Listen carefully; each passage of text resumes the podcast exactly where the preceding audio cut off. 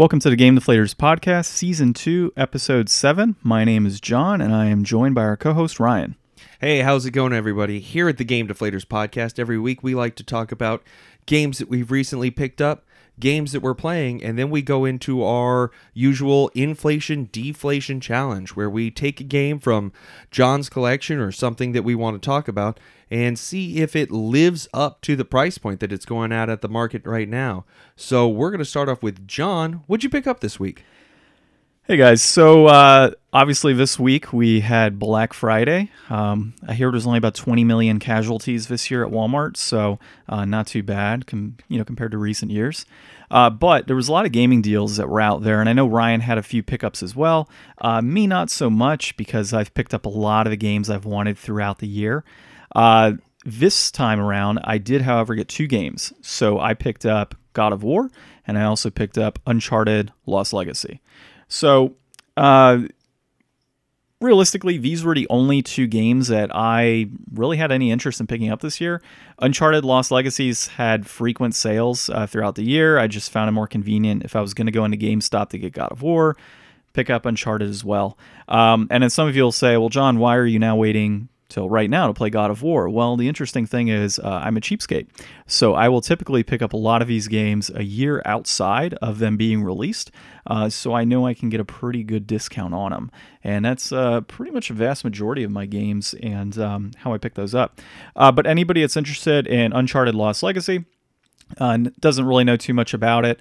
Uh, it's pretty much a sidebar type of uh, quest uh, where you play two of the female characters uh, within the Uncharted uh, series, and they're on their own adventure outside of Nathan Drake. So this is um, the first Uncharted game that doesn't feature Nathan Drake, uh, who is a fortune treasure hunter. Um, it's kind of if you've never played the Uncharted series, it's like Lara Croft meets a uh, smartass guy, pretty much. Like that's the general gist of It's. Tomb Raider, but starring Han Solo, basically, but Yeah. looks more like Channing Tatum. Yeah, that's that's probably a proper assessment. Yeah, and lots of female characters throughout that he hits on, and uh, yeah, it's got a pretty badass storyline. So if you've never played the Uncharted series, definitely pick it up. I think the HD collection is on the PS4, and then the uh, Uncharted 4 is on there as well as the Lost Legacy game. So, uh, vast majority of them are on there, and I think there was one installation on the Vita which I never did play and still need to. Um, so yeah, I don't have too much to say on Lost Legacy, Ryan. Uh, it's just you know a recent pickup. I'll get to it probably in the next six months or so. Uh, God of War, on the other hand, I played the series. Um, I want to say I missed the two PSP games, uh, but I did play one, two, and three. Absolutely love them. It's one of my favorite series, uh, going back obviously to the PlayStation 2 when I initially picked them up. Um, so you could probably talk a little bit more on Dad of War, uh, aka God of War, on the PS4. Yeah, yeah. So God of War is my favorite series of all time, and I had a a bit of a, a breakup with it for a little while. Uh, God of War 2 was amazing, but it took me years to get a hold of a PS3 and be able to play God of War 3. So, in the workup for that, I went out and when I got my PS3, I actually got a killer deal.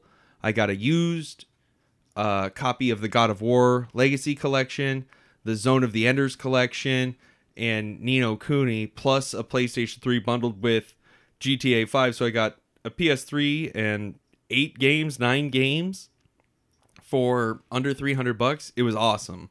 But I went through and I replayed the whole series to get ready to play through God of War 3 and I was so unbelievably excited for Dad of War.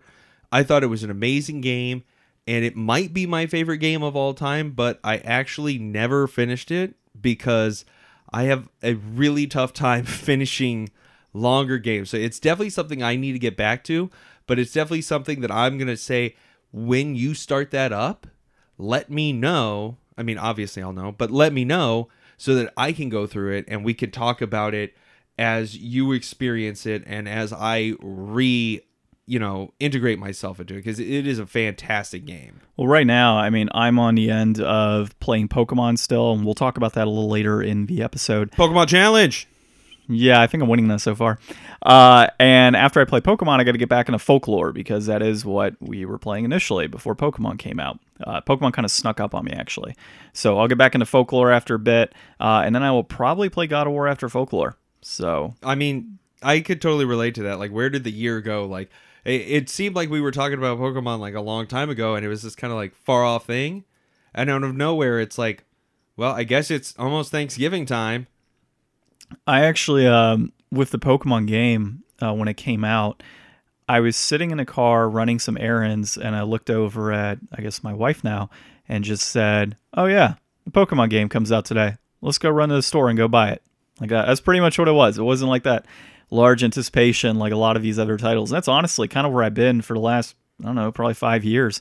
I don't usually anticipate games to come out, uh, typically because I get very disappointed uh, when I pre-order games. So, um, you know, I guess a few uh, few games that kind of go against my general rule of thumb would have been Ni no Kuni 2, which I still haven't played and I'm scared to play, and uh, Owlboy. Those are probably the two most recent um, pre-orders I had. Owlboy came through for you though. Yeah, yeah, it definitely lived up to it. I mean, it's pretty cheap now. I mean, it makes me wonder if I should have even bothered with the uh, special edition, but it's a pretty cool special edition set. So, um, all right, man. Well, uh, what did you pick up? I mean, obviously, on this fine Black Friday, and hopefully some more pickups tomorrow on Cyber Monday. Well, so I actually I haven't taken advantage of any of the deals.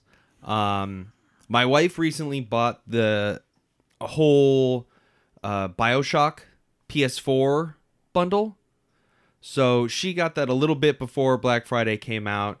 It's a series we both played through all the games already, but it's kind of it's kind of nice to put everything onto just one disc, you know, instead of having to okay, let's go grab the 360 and hook it up. So, it's nice to be able to do that. And, you know, I'm sure she'll get to it before I do cuz I played those games to death already. Um, and then I also picked up something that I've been excited about for the Switch, but not super vocally. I picked up Civ 6 on the Switch, of course, digital, because I'm keeping it a digital platform for the most part. And it is a weird history I have with civilizations. Uh, one of my best friends, Drew, he got me into Civ on the PS1 and I borrowed that from him, played it a bit as a kid, had a good time. Later on in life, we became roommates, and he got me super into Civ 5, and we would sit around and play that literally all day because it's one of those games where you could sit down and play it for like eight hours, you know, helping each other rule a country and decide who your enemies are going to be in the world and stuff.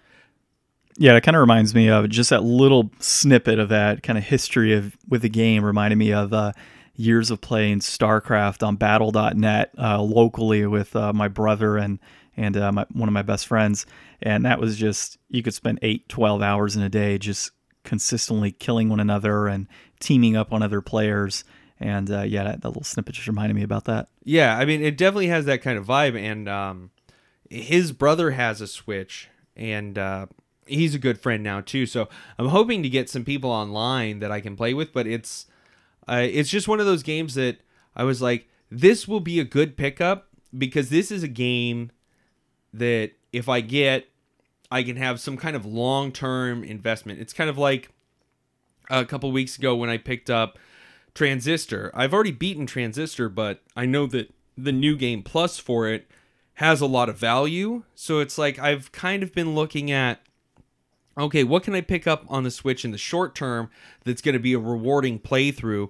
And what can I pick up that I can play in the long run that's going to give me some kind of longevity kind of thing? Because it's like anybody who's played Civ knows that it's one of those games that you can really get into and really kind of establish your whatever you're doing in your current playthrough plus it comes bundled with all of the DLC that's already been released it's like supposed to be a really good port. It took me a while to figure out how the gameplay mechanics played out and kind of the control system of it was a little bit not what I was expecting. I think partly it was to do with the fact that I was playing on the TV and primarily I played my Switch in handheld. once I kind of switched over to the handheld and was kind of just laying in bed playing it before I went to sleep, it kind of felt a little bit better that way. Um, graphically, it looks, you know, it's got that kind of cartoony in a Sims Warcraft kind of skew where it's not hyper unrealistic but you know it really fits with the world and the characters and stuff. And you know i love uh the narration of the game all the uh the different rulers all of the different mechanics i still have to get used to because i haven't really played since civ 5 and i haven't really played that in at least nine years or eight years so it's gonna take me a while with this one i might check in periodically and let you guys out there know how I'm doing with it. But uh you know, even at the full price point for 60 bucks, I think that it was worth my money because I can definitely see this being something that I can play for a long time. And I've especially heard that this is a great game for if you're going to have a couple people over to hang out you know, and they kind of already know what's going on with the game. It's one of those kind of games where you could play a multiplayer game and just kind of pass the controls off. And it's like, if it's not your turn, you can just kind of sit and talk and drink and eat and stuff while the next person's going and just, you know, play a quick game or have a like once a week kind of session where people come over and hang out and you play through. So I'm looking forward to all the different options and exploring exactly how a game like this on the Switch can be played out. Yeah, man. Uh, Civ 6 is a game that I've also kind of had my eye on. I, I, think I actually own one of those. If you look on the, the PS3 part of his shelf under S, I want to say I have it just more to your right there. Civilization starts with a C, John. No, well, it, I think it's under Civ, right? S I V. So it's either that, isn't it? Civ, Civ is short for civilization, which starts with a C. Well, then I'm Sid complete, Meier's. Sid Meier. That's what it'd be on. Sorry, not Civ. Yeah, yeah. So keep keep looking. I'm trying to look as well. Do I not own a copy? Oh, you know what, man? I know where it's at. It's right by your feet in that giant pile of video games uh, that has nowhere to be placed on my game shelf. So, either way, it's definitely something I've wanted to look at as well, dude. Uh, I might actually join you on that on the Switch. What, what was the price point that you paid for it? Full price. And that is full price sixty dollars for a new release. All right, so it's definitely not in my realm of spending. okay, so uh, given longevity, I figured it might be a good time to branch into some recent news uh, that's been out there. And you don't have to keep looking, man. I yeah, I there's a giant wall of video games, and God knows where that thing is located. So, Fallout 76, there's uh, reports already, and obviously a lot of deals going around for Black Friday.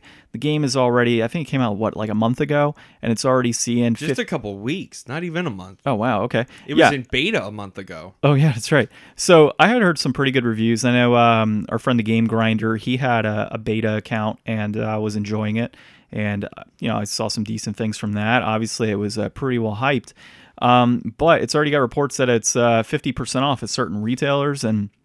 Uh, obviously, Amazon had it for like 35 bucks, I want to say, uh, for some of its discounts, which is kind of crazy because, I mean, if you look at a game like Red Dead and Spider Man, their discounts are like maybe $5 at most, if that. Um, and usually their discounts are on like those gold editions with a steel book, if anything, because those are limited quantity items that they're just trying to push out. And it, I mean, the cost differential is not that bad for them. Uh, but a Fallout 76, you know, this game is it was supposed to be pretty uh, well hyped, but you know, one of the articles that, or not articles, but we read a review by IGN. I'll just do a, a, quick quote on it. But it says, in an effort to do everything, Fallout 76 fails to do any of it well enough to form an identity. Its multiplayer mindset robs its quests of all moral decision making that makes a ser- that makes the series great and all that's left is a buggy mess of systematic designs that never seem to work together and regularly contradicts itself. And that's the Metacritic quote where they gave it a 50. Yeah, so the game is currently sitting around a 55 review uh, from actual critics and then from gamers. Uh, well, we all know about the Metacritic bombing because it's like 14, a little over, close to 1,500 reviews um, and they have a 2.9 aggregate score. And I'm just looking at the very bottom. It just says no NPCs, no real story, just a lot buggier uh, or a lot of bugs, disappointing graphics. Engine is too old. Please stop using it. Like that's pretty much what the Thank review you, says. Alex Perea, for your uh, Yeah, your for- insightful words. Yeah, your insightful words. Uh, reviews should not be about the current state of product and not what someone hopes it will be years down the road. The current state is, and then it's just a bunch of uh, dots. So basically, looking at user scores, looking at the Metacritic reviews from the critics, uh, I would say I don't want to touch this game with a 10 foot pole. Uh, as much as I was looking forward to it, the whole West Virginia background, um, WVU alum, so uh, definitely looking forward to that. And uh, yeah, I just I don't think I can get behind this, and I love the Fallout series. See, now that's the kind of where my kind of thoughts on this lie. It's I have a very limited exposure to the Fallout series. I've only played 3 New Vegas and a little bit of 4 and from what I can tell the first two Fallouts for PC, the, you know, isometric RPGs, those are very well beloved by you know the people who played them on PC back in the day and they were great pinnacles of game design and storytelling in the way they played out. And then Bethesda came around and turned all that into an awesome shooter that I loved Fallout 3 I thought Fallout 3 was fantastic when I played it. I thought New Vegas was even better when I played it. And I've spent the last few years telling people about how much better New Vegas is than Fallout 3 because of the story elements and how they kind of handled all that. And then I remember being severely disappointed with um, Fallout 4. I it was it was trying to bring a bunch of new mechanics which were sorely needed, but the biggest problem with it in my opinion is that Oblivion, Skyrim, Fallout 3, No, New now, Vegas. which which Skyrim? Because I think there's like ten different Skyrims. I know, I know, right? Is it like not this- the Alexa version? Not that okay. So it's the the microwave version. Is yeah, that right? exactly, Okay. exactly. The microwave version. Uh, the toaster one was okay though. Yeah, But I, I did uh, play that one a little bit. I dropped it in the uh, tub with me though. yeah, it's just that all these games they all feel so samey, and they're just like. It's just like doing the same thing again and again with a different skin on it. And I think that they need to really revamp some things. Like, I, as soon as Fallout 76 was announced, I knew that I would never play it. I tried playing ESO, and my friends were having a great time with ESO. I felt like it was a watered down version of Skyrim, which, if you're calling something a watered down version of Skyrim, I mean, that really says a lot about how much impact you actually feel in the game because Skyrim's already like cutting through paper, you know, paper cutouts and cardboard standees of enemies. Like you don't really feel like anything you're doing has real impact anyways. Well, I think what we can agree on is Fallout 76 is an obvious cash grab by Bethesda. Uh, that's really all it comes down to. And the game itself, I mean, as much as I would love to play this game if it was like an individual game and had the option for multiplayer, um, it just apparently was supposed to have that. From what I remember, they said that you could play it offline. Like you didn't have to be connected to the internet to play this game, and it had its own story. But everything I've been reading says otherwise. Like that it's that the multiplayer just really takes away from the Fallout universe. It really is just a battle royale, and we've already got enough of those games sitting out there. Like, why do we need a Fallout version of it? Why not just deliver us, you know, West Virginia in Fallout with a new engine and updated graphics and a new storyline? Like something like that would have been great. Like, can you imagine side quests of Moonshiners? That would have been awesome. I mean, like just a little bit of armchair game design here. Like, if you wanted to make a multiplayer Fallout game, I mean, I don't know exactly what's going on with Fallout 76. I haven't really tracked it too close. I would assume that you're a part of a vault and you're a survivor come out of the vault the same way you are basically in every one of the Fallout games.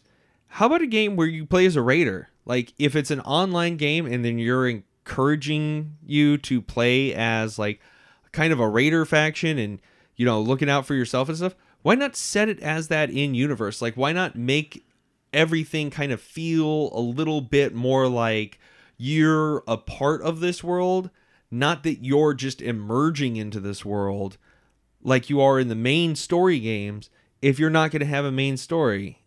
You know what I'd really like to see actually is um, a pre Fallout game. That'd be pretty cool, I think. Like working. Well, then it's not Fallout. oh well, it could- Fallout is literally like the pre- fallout of the nuclear war. What if what if it's Fallout from the perspective of you are in the blast? Maybe maybe you play fall in? We'll call fall it in, fall in. fall in. Maybe you play like half the half the game is like a Nuka Cola driver, and then you see the blast, and you turn into a ghoul, and then you play the rest of the game as a ghoul. I think See, that, that'd be that pretty could cool. be a cool thing. Like for me, online play generally screams to like an MMO kind of appeal or genre. Like I think it would be cool to have like a Fallout game where it's like, yeah, you could be a ghoul, you could be a raider, you could be a survivor, you could be a trader. Like give it like some world value where you can actually check out different aspects than what you can show in the mainline story game. Like nobody wants to be a trader in a mainline Fallout title, but if you're doing an online thing, I mean, how many people have been uh, miners and traders and stuff in RuneScape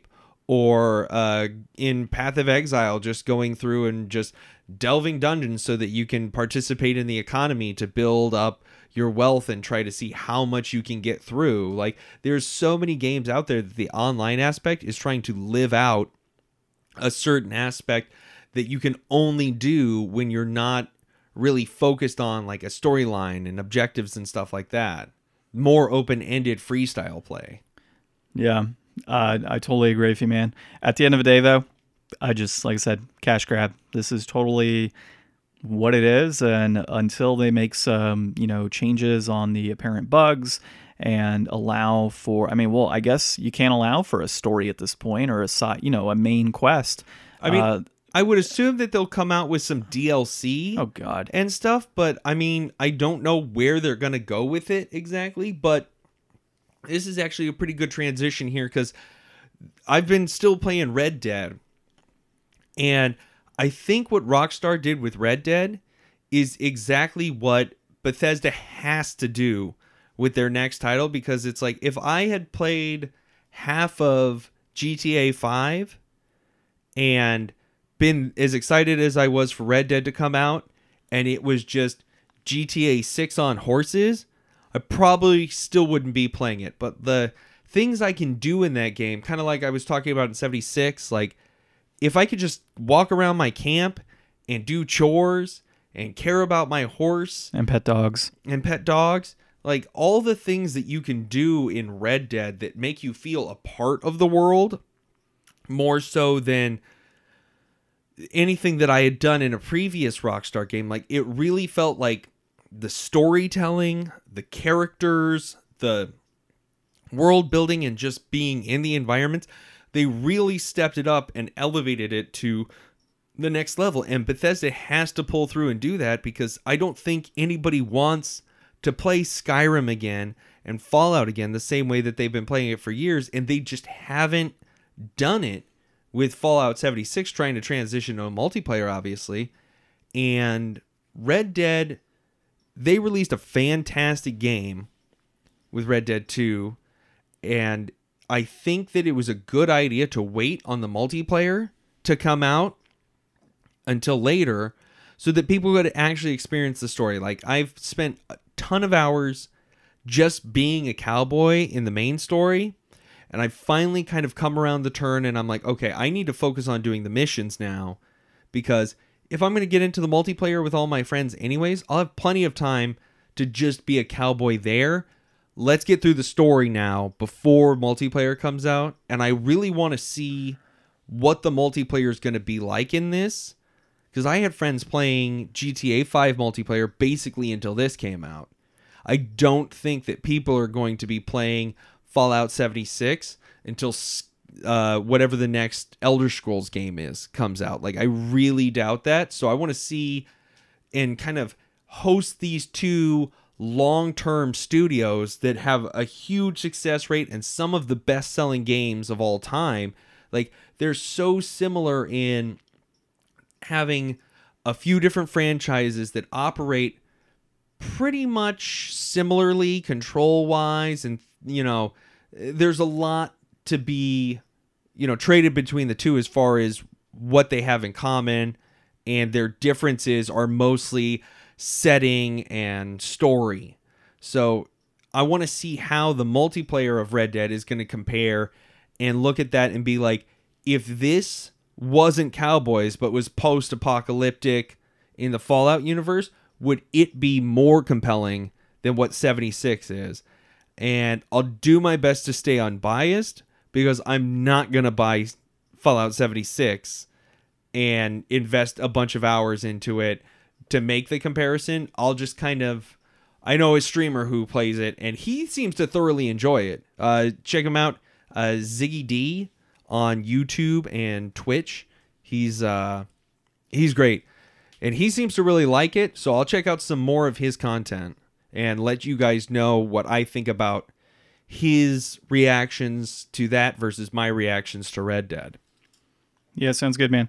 Uh, you know, one of the things that you kind of mentioned was uh, wanting to play those games on multiplayer and such a friends. Honestly, I haven't even I can't remember since maybe Dark Souls was the last time I played any sort of multiplayer type game online. I just haven't been interested in playing an open world multiplayer based game and maybe that's one of the things that's kind of holding me back from a Fallout 76 is it's purely multiplayer. I just really have no interest in dealing with other people's, you know, latency issues, I guess, on the internet and having bombs and stuff go off at random with nobody near me because they're lagging behind. So, um, yeah, I guess that's kind of where I'm at with it. But we'll see. Um, definitely going to keep up with it, see if anything improves over the next year or so. If it opens up to where we're like, all right, you'll have an individual story that can be offline, then maybe I'll look into it. But at this point, definitely no interest. Uh, as far as things that we're currently playing, though, so you were talking about Red Dead. I am still heavily involved in Pokemon Let's Go. Uh, I know you've got a few reservations about it since uh, we talked last week. I'm currently sitting there in, let's see, I just finished Lavender Town, um, and I just woke up Snorlax. Um, had tons of battles. I'm still enjoying the nostalgia feeling of it. I honestly haven't played a Pokemon game since I think Emerald, I want to say. Um, I just never did keep up with the DS versions of it. Uh, so I haven't had the issue of seeing Kanto redone, you know, for the upteenth millionth time. Uh, this is really the first time I've seen Kanto redone outside of like, you know, playing Pokemon Yellow and Silver when I was a kid.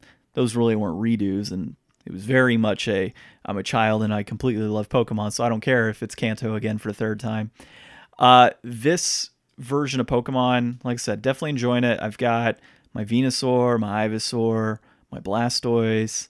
Um, well, Venusaur, Blastoise, and Charizard, not Ivysaur, sorry.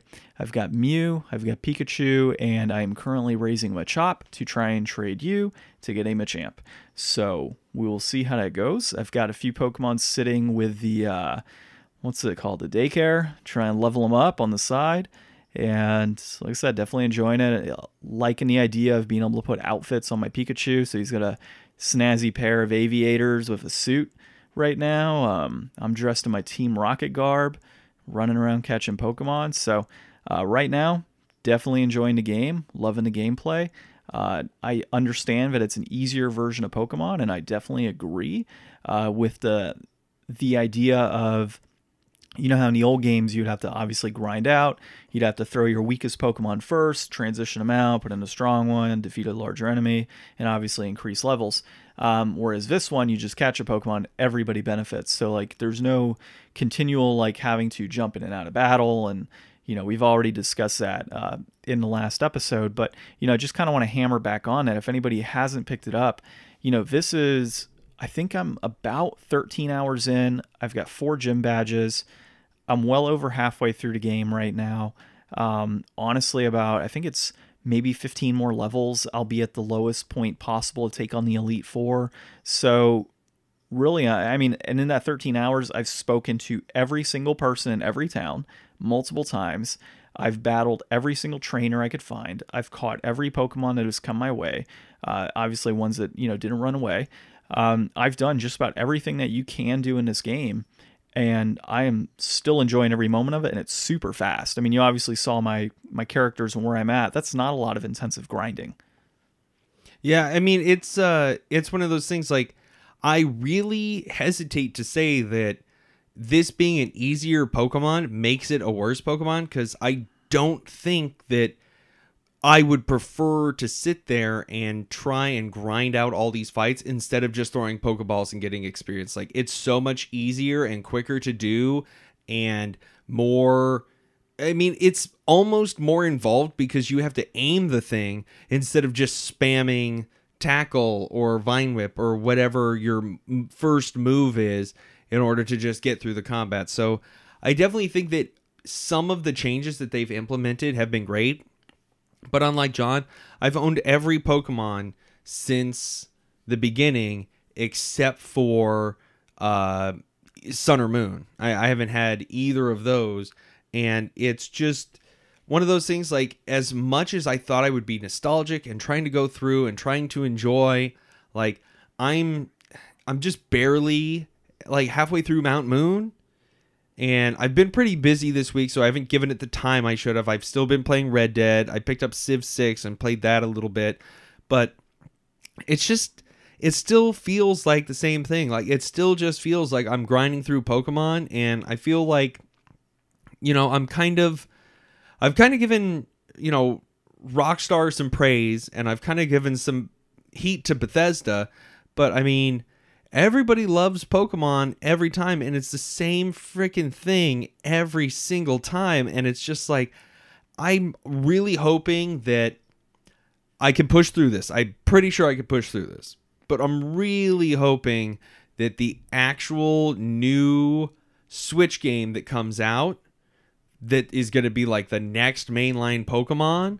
I'm excited for what they can do with that, especially since uh, Game Freak is working on that new game that they're coming out with. I think it was code named like Town oh, yeah, or yeah. Village or something. Like, I really want to see what they do when they can break away from Pokemon and change up the formula and figure out some new things. And I'm hoping between this version of Pokemon and that new title that they can kind of aggregate what people like from both games and bring Pokemon into a new generation. I mean, years ago, we're going to go back to another little bit of backseat game design, you know, armchair game design. We here. talking 1996 back?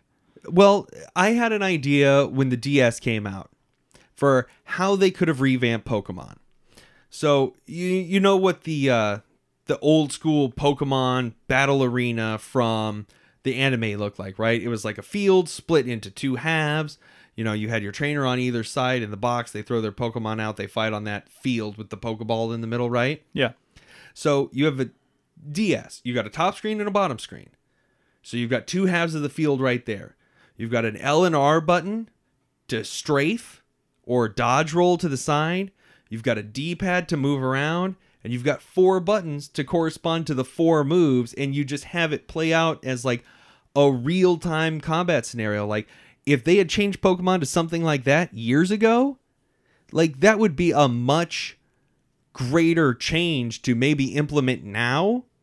And like, let's get Pokemon away from the same old turn based thing. Like, maybe even just it might even be enough to just upgrade it to like an active time battle system where different moves like you know i know that uh solar beam takes two turns to cast and hyper beam takes a turn to use and then a turn to recover from the attack. But like let's get away from just turn-based combat and make it into something that's like a little peppier a little bit more like hey I know Pokemon is like a really great, appealing franchise to kids, but I've been playing it, you know, since the 90s. I'm not a kid anymore. I've played this game. I played a hundred different games exactly like this game. Well, have you Let's know, upgrade here. I, I haven't played this game yet, and it's an upgrade. yeah, I have. I mean, I like I said, dude, I am at the point right now where I am just truly enjoying the complete redo of Kanto from my perspective because I haven't played all the other games. Now I own all the other ones, but I haven't played them all. So, you know, they just kind of sit on the shelf because to Your your wife plays them. yeah, she does play them. But to your point, um, it is the same thing over and over again. And that's why after Emerald, I was kind of like, I'm burnt out. As a kid, I was burnt out off the same thing. And then I've kind of picked them up periodically when they're like five bucks when I find them. Um, and I just kind of sit on a shelf in the event that I do want to play them. But my wife plays them, so they're getting some game time, uh, which is pretty cool.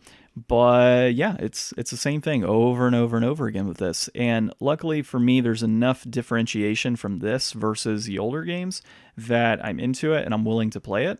Um, but there could be other games that are on my shelf that I should be playing.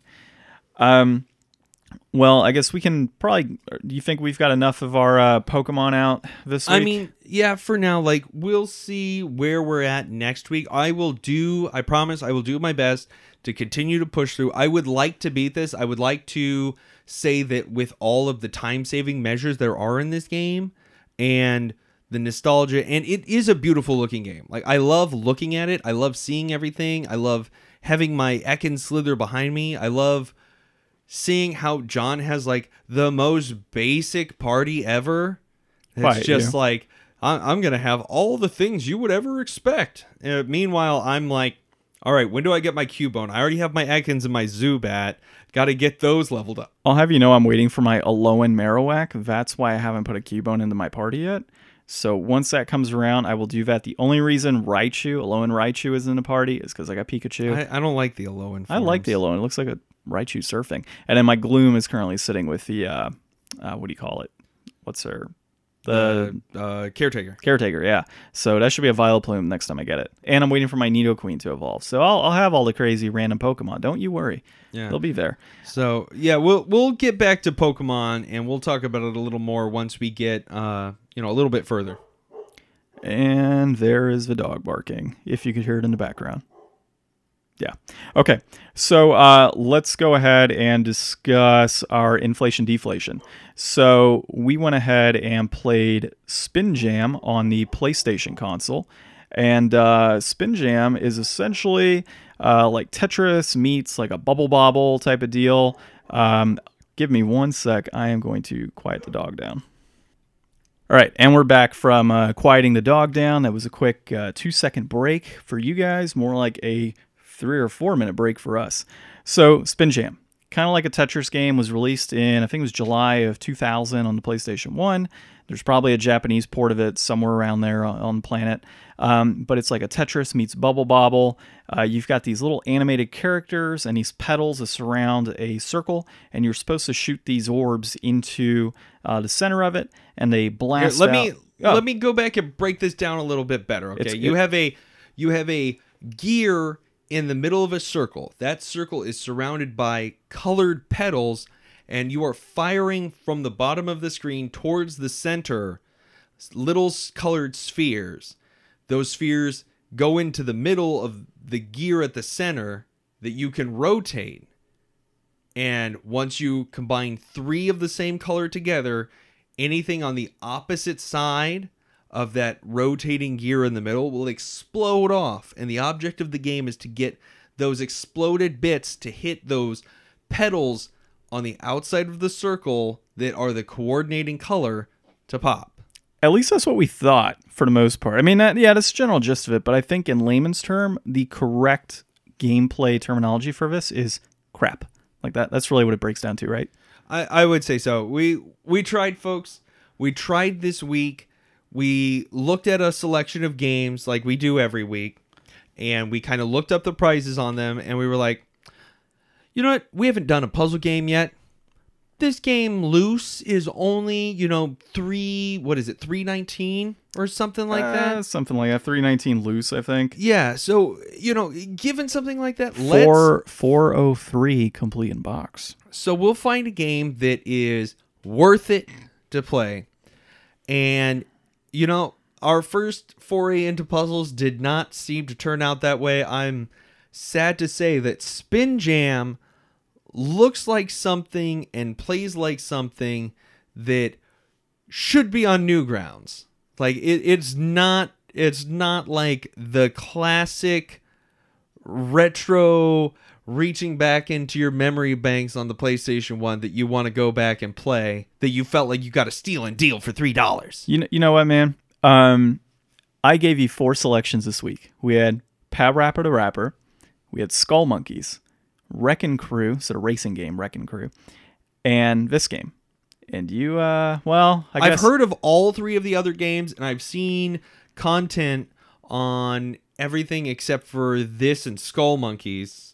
Now, I will take the blame. I did say, yeah, let's go and play Spin Jam because of the cutesy animation cover. You know how they say never judge a book by its cover? Yeah, we definitely shouldn't have judged a book by its cover on this one. Um, it was. I don't know. I think the cover looks better than the game plays. Honestly, yeah, I'm, I'm right there with you. I think the paper on the inside should be worth more than the actual disc itself.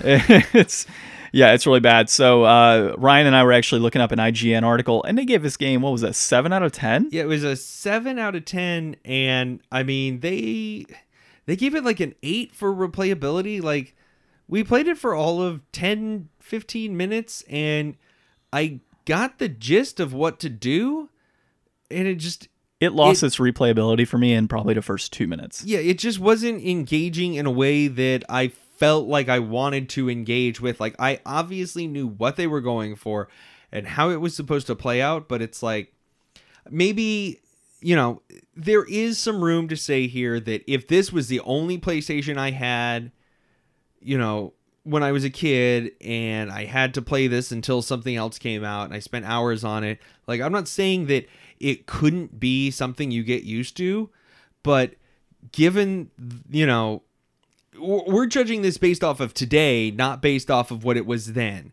And I'm saying that in today's day and age, you could probably get much better games, you know, at comparable prices. I mean, I played uh what was it? Sparkle 3 or Spark 3 or whatever. One of those games that I got uh I talked about last week for 49 cents on the Switch store.